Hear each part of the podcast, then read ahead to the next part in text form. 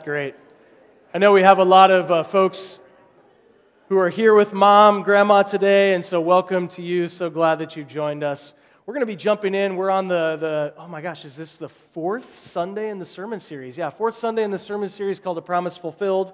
This Sunday is one of my, one of my favorite texts in the middle of Galatians, middle of Galatians. And if you want to just turn to the book of Galatians, we're going to be working through it a little bit, and then we're going to get to Galatians 3:23 through 4, chapter 4, verse 7.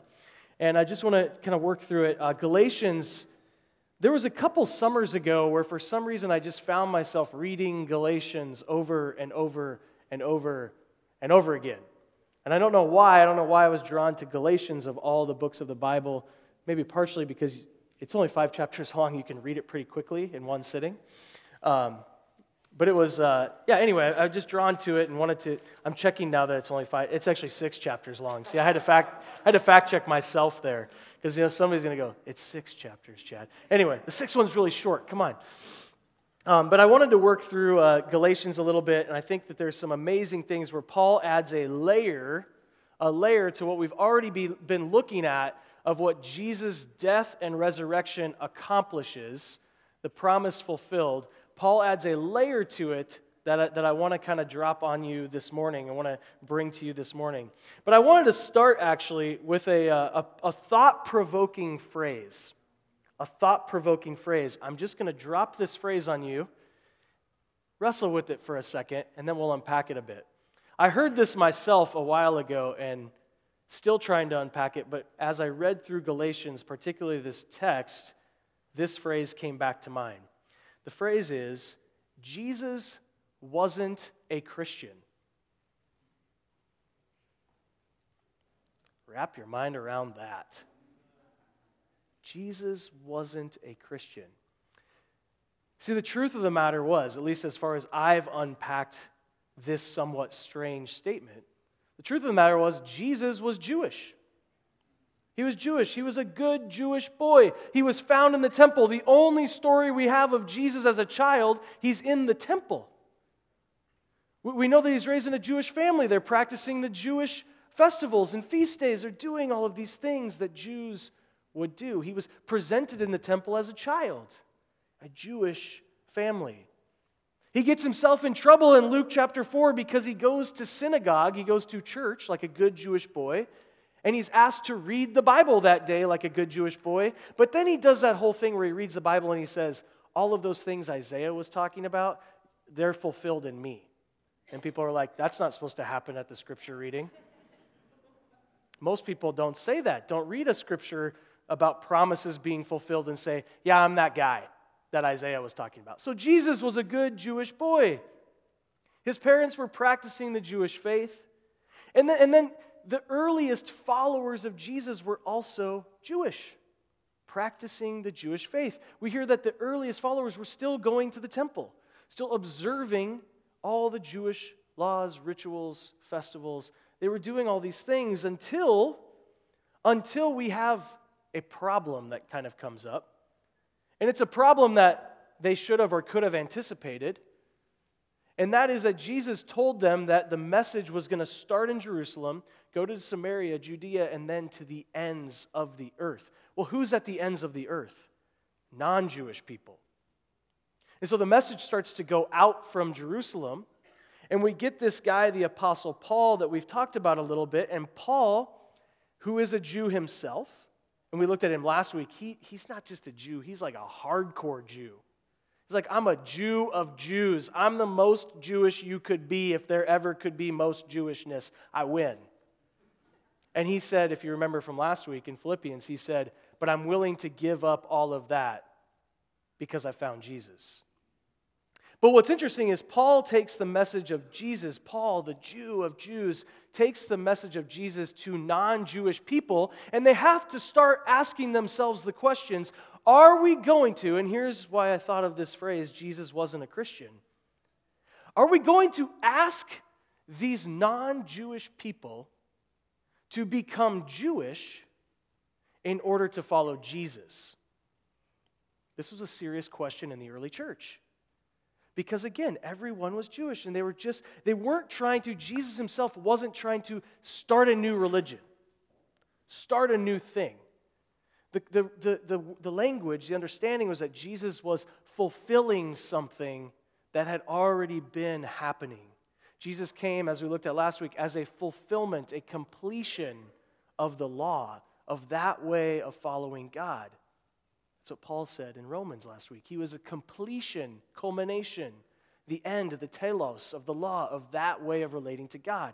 But he wasn't trying to start something new. He wasn't saying, hey, here's a brand new thing. I'm the latest guru to come along. Come follow me. We're going to do a brand new thing. He was in line with Scripture and what God was doing from the beginning of the world.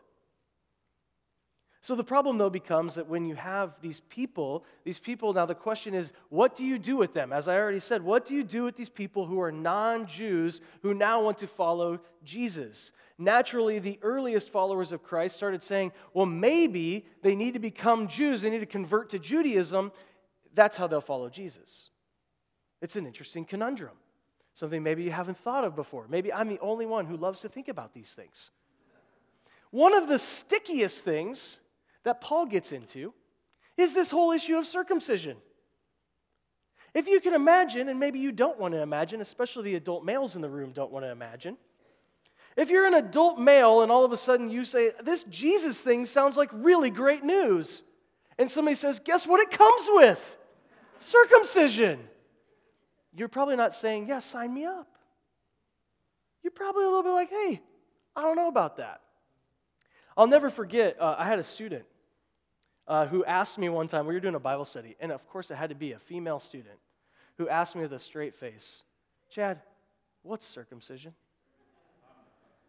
And I didn't know what to do in that moment. So I pulled out any of the, you know, very doctor medical like slang that I thought I knew to describe what was happening in circumcision. And then, of course, she just laughed and said, I already knew that. I just wanted to see how you would describe it. So I'm imagining, I tell you that story because I'm imagining Paul and others who are Jewish, Jewish born coming to these people and being like, hey, have you heard of this thing called circumcision? And they're like, no, we haven't. Tell us. Oh, yeah, no thanks. Um, or, yeah, we, already, we were wondering about that. You know, this is such a serious thing that in Acts 15, they get the, the, leaders of the church have to get together and they have to decide what are we going to ask these new believers to do? What are we going to ask them to do? Circumcision, thankfully, was one of the things they did not ask them to do. But what appears to be happening in Galatians, what appears to be happening, now we're going to get to, to the Galatians text. What appears to be happening is that a group of people, a group of probably Jewish followers of Jesus from Jerusalem, came to Galatia after Paul had already gone there and, and had seen some conversion success. So these people have given their lives to Jesus. These non Jewish people have heard the gospel that Paul proclaims Jesus, God in the flesh. He died on the cross, He rose from the dead. Do you want to believe that? Do you want to, as he said in the book of Romans last, last week, do you want to confess Jesus as Lord and believe Christ raised him from the dead? They said, Yes, we want to believe that. We want to follow Jesus. And then it appears a group from Jerusalem came after Paul and said, That's great. Do you want to be really sure about your faith? Do you want to be really sure that you're good with God? Then here's some other things you could do. You could start following the holy feast days, the festivals of the Jewish faith. And you could do this little thing called circumcision. And so Paul gets word of this that a group has come after him and started preaching a different gospel. That's what Paul says this is, mind you. Paul says when you start adding on new rules, new things you have to do, not just confess with your mouth Jesus is Lord, believe Christ raised him from the dead, but you start to add to that, you are starting to create a new gospel. That's Paul's words. 1 6, Galatians 1 6. Listen to Paul's words.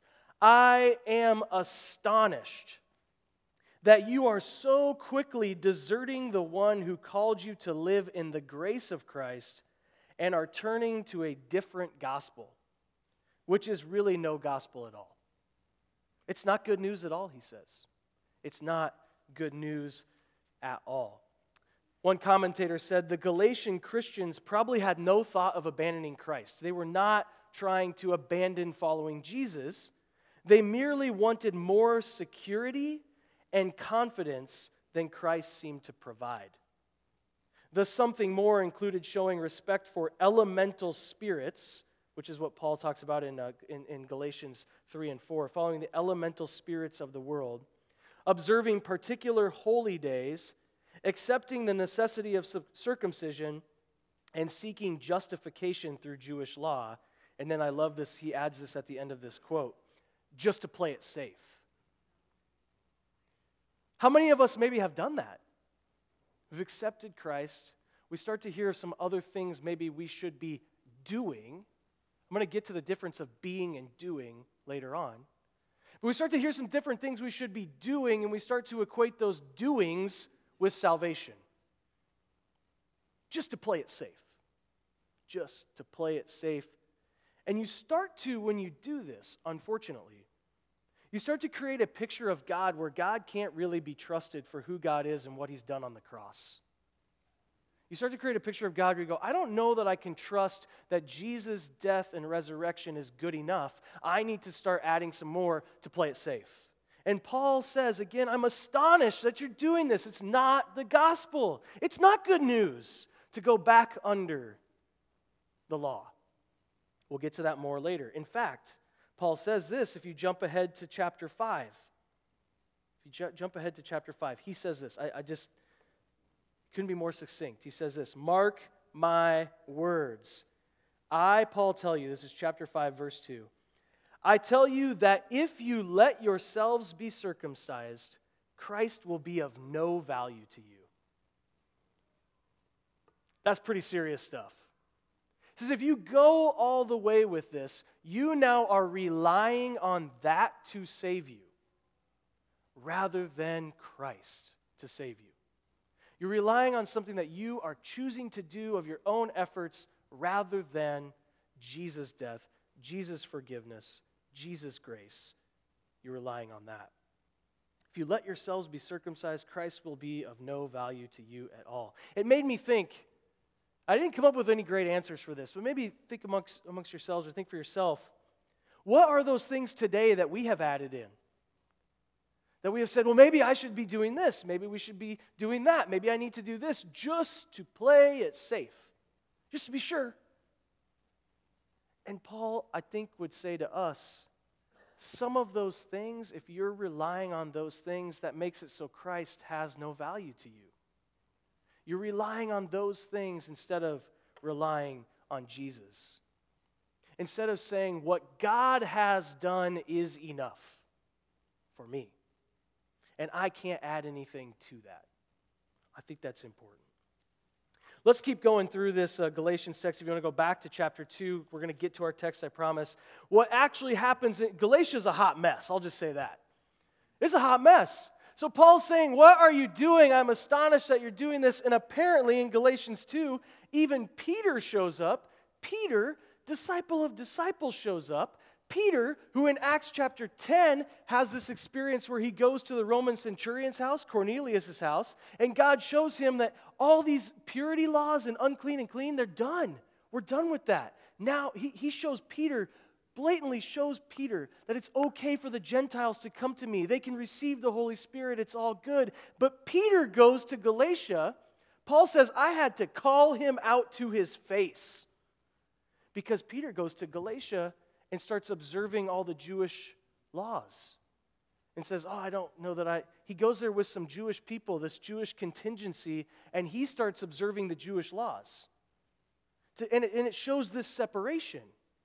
Oh, yeah, they're, they're, we're the Jews, so we're the ones who are really in with Jesus, and they can, they can come to Jesus, but only if they do these other things. And he shows that there is still a separation, and, and Paul has to call him out. Paul has to call him out in Galatians 2:11. When Cephas, that's Peter, came to Antioch, I opposed him to his face. Can you imagine a church reading this letter? Remember that guy Peter? Peter and Paul were great and they were best friends. And you're like, hey, church, we're going to read this great letter. We got it from Paul. Isn't he a great guy? When Peter came, I, I opposed him to his face for the way he was acting. Oh, so maybe there's some tension in the early church. It says the other Jews joined him in his hypocrisy, so that by their hypocrisy, even Barnabas was led astray. When I saw, this is verse 14, when Paul says, I saw they were not acting in line with the truth of the gospel, I said to Cephas, to Peter, in front of them all, You're a Jew, but you live like a Gentile, not like a Jew. So, how is it then that you're forcing Gentiles to follow, follow Jewish rules? So, Peter, you gave up all these things that, that made you right with God because you knew the grace of Jesus Christ. And now you're putting that on these other people? Help me understand that. I share that part with you because I think I've been tempted to do that. Oh, the grace of God is so good for me, but I want to heap rules and other things on other people. I, I did that a lot in youth ministry. I saw it a lot. I see it a lot in youth ministry in particular. Because we're afraid for the decisions, the really dumb decisions we know kids will make. And so we try to protect, and it's all, it's kind hearted and it comes from a good place. But we try to do these things, we're like, oh, God's grace is for me. I know I'm a total mess, and I know that I need God's grace. But for you, you need to follow these rules. And that's where, unfortunately, a younger generation now looks at the church and says, You're just a bunch of hypocrites. You're telling me you haven't struggled with these things? You're telling me you aren't messing up? But then you're trying to tell us to do all these things to be perfect. And it's where we're just, it, it's, it reminds me so much of what Paul was preaching against here to the Galatians. It reminds me so much of that. Let's get to Galatians 3 1 through 9. In Galatians 3 1 through 9, Paul get, gets after him again. He says, You foolish Galatians, who has bewitched you? Before your very eyes, Jesus Christ was clearly portrayed as crucified. I would like to learn just one thing from you. you. He's just bawling these people out. I just want to learn one thing from you. I feel like he's talking to them like a parent, right? Like, just tell me one, why did you do this? Did you receive the Spirit by the works of the law or by believing what you heard? That's a rhetorical question because they didn't know anything about the works of the law before these other cats came in there.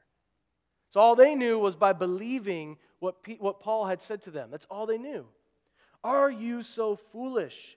After beginning by means of the Spirit, are you now trying to finish by means of the flesh? Have you experienced so much in vain, if it really was in vain? So again, I ask Does God give you His Spirit and work miracles among you by the works of the law or by believing what you heard? And now, this is really interesting. This is the part uh, why I share this section with you. He goes back to Abraham. He's doing something a little bit different than what he did. Last week we saw him go back to Moses. This week Paul goes back to Abraham. Verse 6, he said, So also Abraham believed God, and it was credited to him as righteousness. Understand then that those who have faith are children of Abraham. Big deal. Big stinking deal for a Jewish man to be saying, it doesn't matter if you're a Jew to be called a son or a daughter of Abraham anyone who believes can now be a child of Abraham. It's a big deal, really big deal for Paul to say this to these people. Scripture foresaw that God would justify the Gentiles by faith and announce the gospel in advance to Abraham all nations will be blessed through you. So those who rely on faith are blessed along with Abraham, the man of faith. I love this. He goes back and says, Moses was given the law, but the law, and we're going to get to where, where Paul interprets what the law's purpose was. But Paul here is arguing, let's go back to Abraham. Abraham's faith was built on believing and trusting God. Abraham, leave your country, go to a distant land I will give you. Okay, Abraham does it. Abraham, I'm going to give you a son. You have the whole story of Abraham, and you have Sarah laughing, like, yeah, right, I'm super old. There's no way I'm going to have a kid but they believe, and God gives them Isaac. It's the story of faithfulness, of trusting God without knowing all these other law parameters, all these other things. They just trust God. They have faith, and that faith is credited to Abraham as his righteousness. His belief that God will come through, God will do what God says he's going to do. That's the peace. Now, Paul is saying that's the kind of faith we're living in today. Let's get back to Abrahamic faith. That's Paul's argument here in Galatians. And he takes it a little deeper. Let's go to 3 23 and 25. 323 and 25. So he says, Before the coming of this faith, we were held in custody under the law, locked up until the faith that was to come would be revealed. So the law was our guardian until Christ came, that we might be justified by faith. Now that this faith has come, this is faith through Christ, we are no longer under a guardian. No longer under a guardian. This is an interesting word here in Greek. The word is a pedagogue, a custodian, a guardian. The word is a pedagogue, which has the word teacher in it. And I was looking this up to try to understand what is Paul really saying that the law is a guardian. And he's not necessarily saying this in a positive sense. He's saying you are under the care of this guardian. You were locked up under the care of this guardian. You were in slavery, essentially, to this guardian. He says this that uh, one, one commentator says, one wonders why God bothered giving the law at all. And to answer that question, Paul describes the law as a pedagogue, not a teacher, and this is historically what a pedagogue was, not a teacher, but a slave in the family who would lead children to and from school. So pedagogues were responsible for protecting the children, but were often pictured as harsh disciplinarians driving the kids to and from school. Maybe again, to keep the kids' nose clean, right? We don't want you to get in trouble to and from school. Well intentioned. But maybe that kid wanted to veer off, and the guardian would say, uh uh-uh, uh, get back over here. You're outside the lines. Get over here. And he's saying that's what the law was like. This commentator continues, says that the law was a pedagogue that confined people, kept them under restraint until Christ came. But now that Christ had come, these children had been set free. The doors are open, the final bell of the school year has rung, and why would a child want to spend summer vacation sitting in study hall? Why would a Christian want to go back to confinement under the law? Paul's saying the doors of the school are open, the pedagogues have all gone home, they're done. Go have fun, it's summer break. You're not under the law anymore. Go. And it's not have fun, like do whatever you want. He's going to get to that later, what it means to live in Christ if you don't have the law to guide you. But he's saying you've been set free. Why would you want to go back? Why would you want to go back? I love, I kind of glossed over it, but there in chapter 3 where he says, The scriptures foresaw this. Scripture saw that this was the way it was all going. That, eh, that the original plan was that all the nations would be blessed, all the people would know who God was, everyone would have access to God. That's happened in and through the person of Christ. Let's not go back to this, this thing that was the law that was kind of a temporary, uh, we don't know what to do. God's not really sure why people won't. Let, let's do away with that. Jesus has come and set us free. Don't go back. Don't go back. And then he adds in 26 through 29, he, he really gets after it here with them. These are some of the most amazing, these would have been some most radical, revolutionary words you could have heard in this early historic context. So in Christ Jesus, you are all children of God through faith. For all of you who were baptized into Christ have clothed yourselves with Christ. There's neither Jew nor Gentile, slave nor free, nor is there male and female, for you are all one in Christ Jesus. If you belong to Christ, then you are Abraham's seed and heirs according to the promise. This would have been a big deal for those people. Where they're hearing, again, they're hearing, no, there is a separation between Jew and Gentile. And for us to, to come together these people are telling us that we have to do circumcision, we have to follow these holy days. And for Paul to say, stop, it's no, enough. We've been through that. For them to hear, again, hierarchical society where there's slave and free, and slaves are the lowest of the low, to hear that there's not slave and free, that'll blow your mind. In this new Jesus movement, there's not slave and free, all of that is destroyed. What? We're all on equal ground? If you've ever read through the, the little book of Philemon, I don't know, some of, some of us, I think, maybe just gloss over it. It's so short and doesn't seem like maybe there's that much in it. This whole thing is about Philemon who owns a slave, and Paul trying to say, Hey, I've got your slave with me. His name is Onesimus. He's hanging out with me. I'm not going to tell you what to do, but if you're really following Jesus, you should let him go because we don't do it that way anymore. If we're in Christ, there's no longer slave and free, Philemon. So I'm going to just give that to you, Philemon. You do what you want with that. See, we don't do the whole slave and free thing if we're brothers and sisters in Christ. The male and female thing, such a huge issue with Paul, is how, how, did, how were women treated in the early church? What did they do? He's saying there's no longer these distinctions.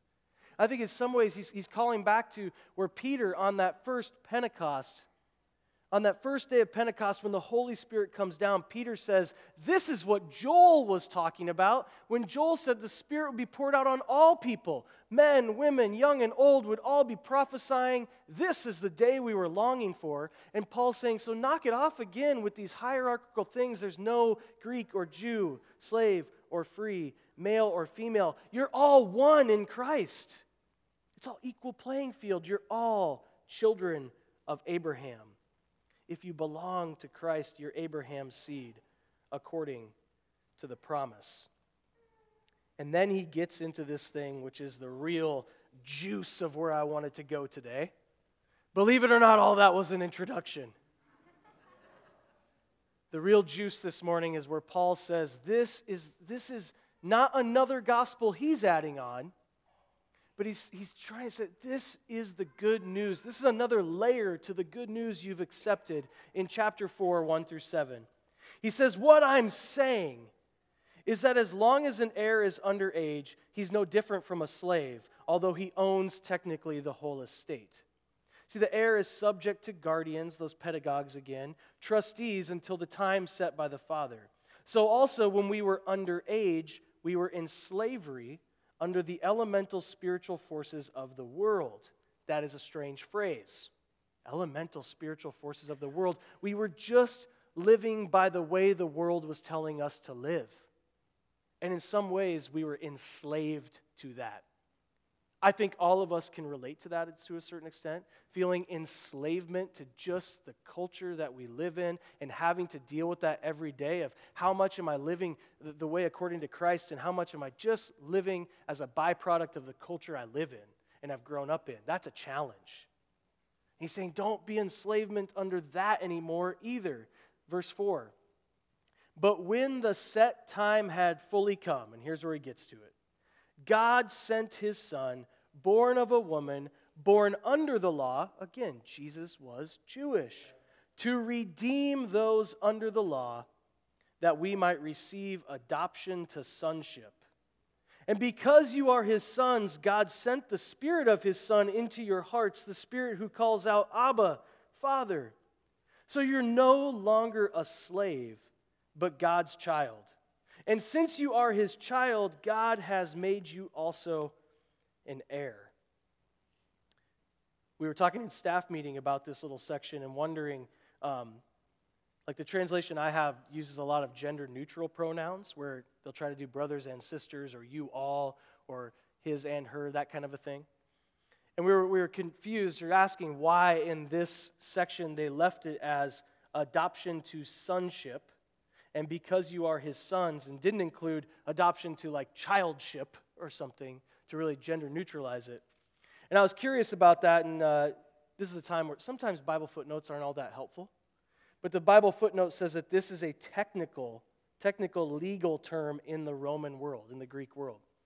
And so I did some, some reading on that and found out that what would happen is that the male in the Roman household was in charge of worship. And so if, if in your Roman household you no longer had a male heir to help the family worship, you could adopt another male child from another family who would come and take on the identity of that family and be the one to lead them in worship. He would literally take the place of the deceased or the gone person to, to replace them so that they could continue having worship. So, so this commentator writes In adoption, the adoptee gets a new identity. His old obligations and debts are, are wiped out, new obligations are assumed. He, com- he becomes that other person.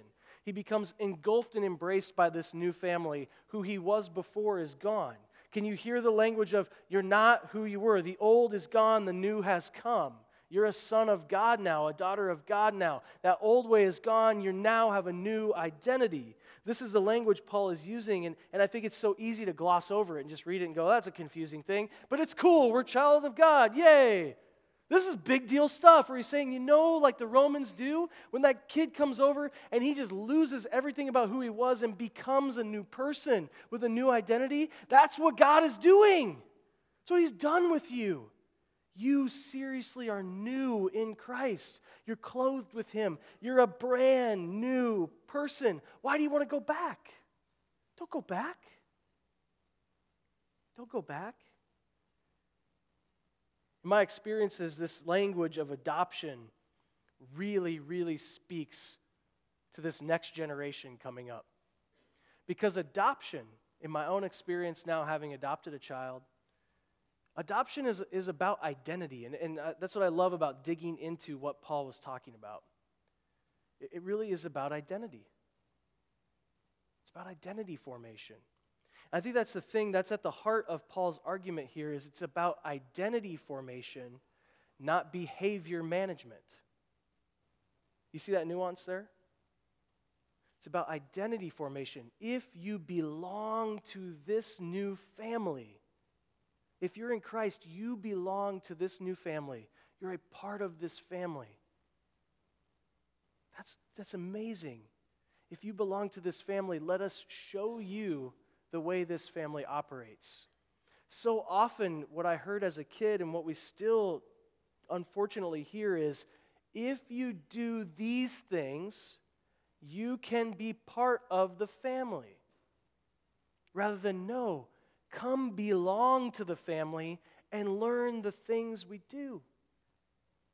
Isn't that how we treat our own children? We try to teach them over time what it means to be a McDaniel. And as a McDaniel, we follow Jesus. We want to teach you what it means to follow Jesus. But we don't expect them to know everything about following Jesus the moment they come forth from the womb. Why are you crying? Why are our children lie to us? And you go like, how do they learn that? McDaniels don't lie.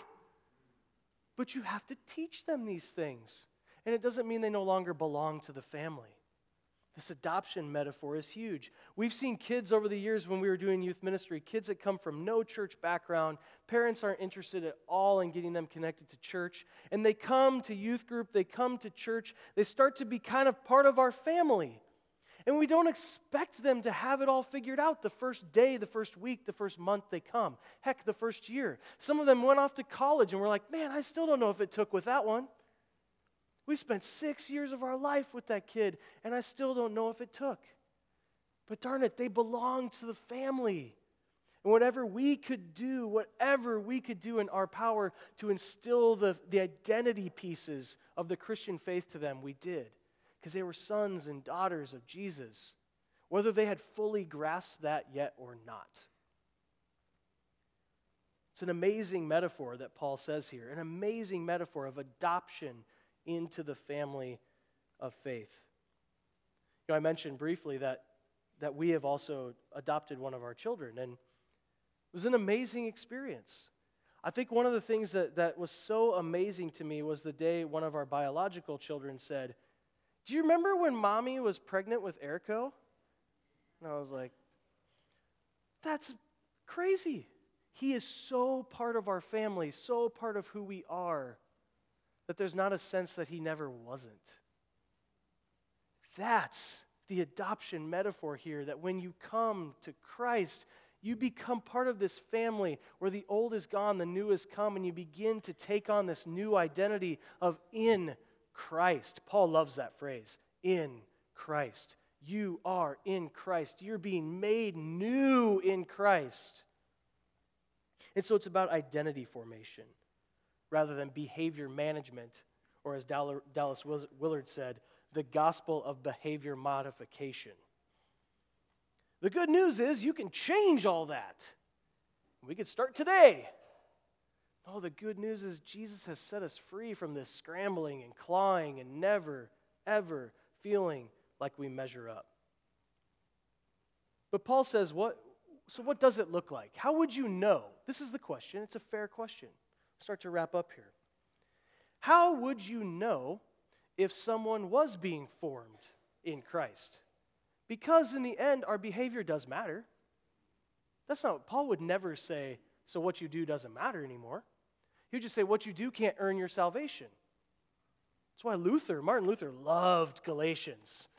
Because, like I shared last week, Martin Luther was the one who said, if I could have been saved by my monkery, I would have been good to go. Because I was the best monk there ever was, and that just left me feeling empty. Almost kill, he said, I almost killed myself through trying to practice everything possible. So, what, what though is the behavior we could be looking for if somebody is being formed in Christ? And this is where Paul jumps ahead to the fruit of the Spirit. To the fruit of the Spirit. So, if you want to know who's living in Christ, in chapter 5, he lays out the fruit of the Spirit. He talks about there's desires of the flesh, desires of the Spirit, he says the acts of the flesh are obvious, and so he lays out some things that would be out of bounds for Christians sexual immorality, impurity, debauchery, idolatry, witchcraft, hatred, discord, jealousy, fits of rage. Why does he have to add all those things? Could a few of those things be okay, Paul? Selfish ambition, dissensions, factions, envy. You thought I was done. Envy, drunkenness, orgies, and the like. I warn you, don't do those things like you did them before. Those who live like this will not inherit the kingdom of God. So he warns them it's not all just grace, grace, grace, grace, grace, grace, grace. Do whatever you want. It doesn't matter anymore. So there's still some parameters if you're being formed in Christ. But see, I think the thing that when he gets to the fruit of the Spirit, what he's saying then, finally, what he's saying is that you've been adopted into this, this new thing. You're a new person. Christ has set you free from that old way. So, so bear fruit of the Spirit. So, if you want to know, is someone in Christ? Are they maturing in Christ? Are they growing in their faith? Are they taking on the identity of a Christian? These are the things you should see. The fruit of the Spirit is love, joy, peace, patience, kindness, goodness, faithfulness, gentleness, and self control. And then he says, Against such things there's no law. You can do any of those things as much as you want. Have at it. Love, joy, peace, patience, kindness, goodness, faithfulness, gentleness, self control. Do all those things as much as you want. That's the mark of Christians.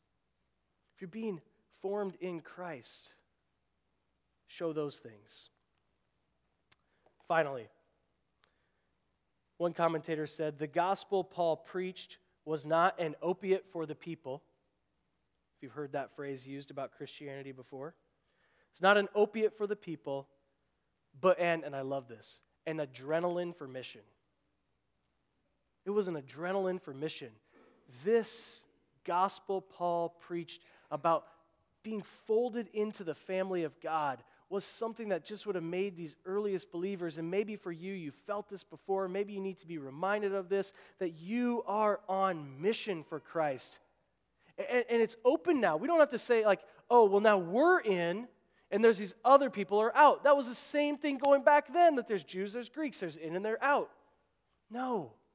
Everyone who wants to call on the name of the Lord can be saved, can be adopted into this wonderful family we call Christianity.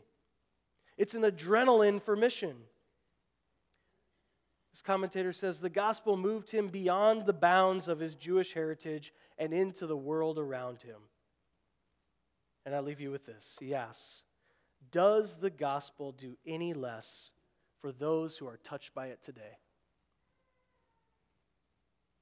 Is the gospel the good news that you are full heirs, access to everything in the kingdom of God? Is that an adrenaline for mission for you? Or an opiate for the people? Well, I guess that's nice. Or is it an adrenaline that says, oh, that more would know, that others would know? Does the good news do any less for those who are touched by it today? Would you pray with me? Oh, Lord, the, the truth of this that you look at us, Lord, and we know ourselves, we know who we are. And yet you look at us and say, That's my son, that's my daughter, that's my kid. God, with the same love we have for our own kids, our own family members, Lord, you look at us with that immense love, knowing that there's times we're going to screw it up, and yet you forgive us knowing there's times we're going to bring joy to your face and you encourage us. God, thank you for sending your Son that we might be called your children. Lord, that the old way of trying to earn it ourselves is gone. Lord, set us free.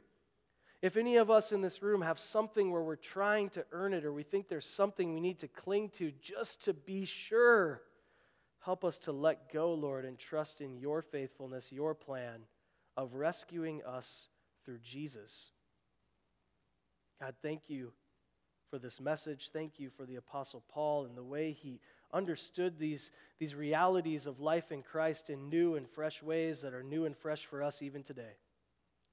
God, be with us as we continue to worship, we pray in Jesus' name. Amen. Would you stand for our closing song?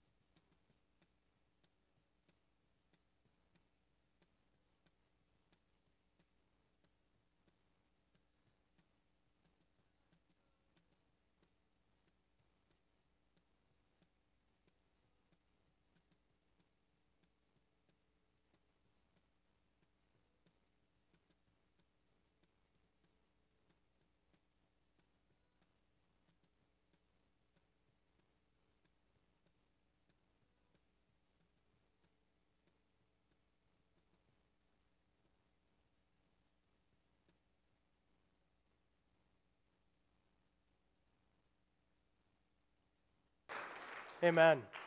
Just want to remind you that this week we do have uh, two memorial services here Friday for John Kleindienst, 10 a.m., Saturday, 11 a.m. for Anna Marie Crispin, just in case. want to make sure everybody has that information. Uh, that will be more information coming in the mouse calls, uh, but please just wanted to let you know that